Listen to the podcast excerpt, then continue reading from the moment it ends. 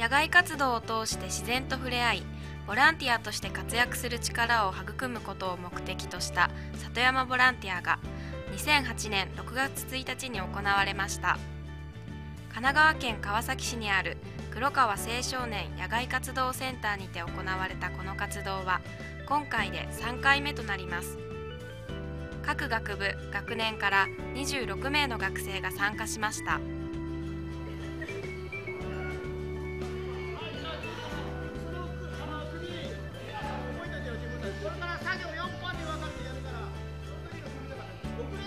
ンターの野口と申します。どうぞよろしくお願いします。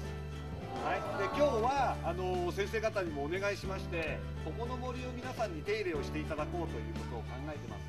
あのやっぱりそういう作業っていうのは人が手をかけないとできません。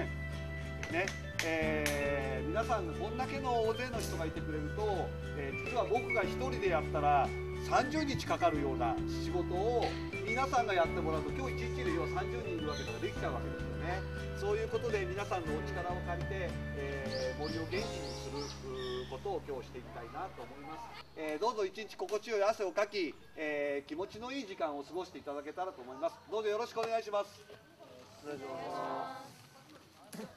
午前中に行われたのが里山の整備作業。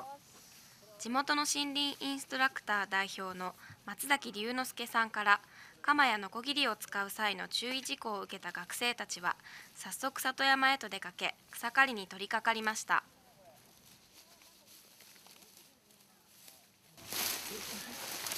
こうやると一度でみんな一度でみんな。そうみんなそう繋がってるからねこの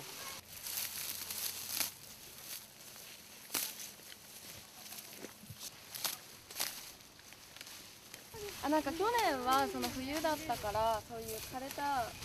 木とかをこう切り倒したりする作業だったんですけど今年はすごいあ今は夏前だからこう青い草が多くてそういうのがちょっと大変だなって思いました。多さが、はい、それが違いですえなんかこういうのって自分でやろうと思ってもなかなかできないじゃないですか。でなんか地域とかでもあるけどやっぱりなかなか参加しにくいしなんだろう学校でやってくれてると他の学生と一緒にできるからと思って参加しましたえっと今日あの明治大学の人たちにやってもらってるのは、えー主に、えー、と下草刈りとそれから枝打ちなんですけど、えー刈った下草をお処理の仕方としてアニマルヘッジとかカントリーヘッジっていうやり方で処理してもらってます。でそれはあのどういうことかっていうと、えー刈った草をのり面に対して斜めにずっと、えー失礼平行にあの積んであげることによってそこに、えー虫の住みかができると。その虫の住みかを作ってそこに虫が来たらその虫を食べに、えーまあ、小鳥が来る。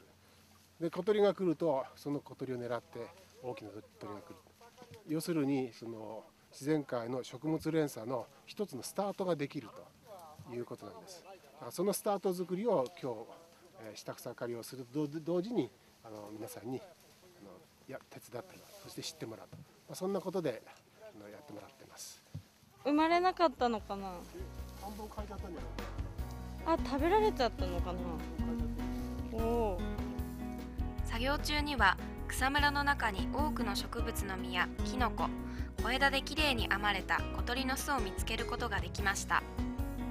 里山の魅力を見つけることができるとともに動植物たちのゆりかごの役割を果たしている里山の大切さを五感を通して学べたようです。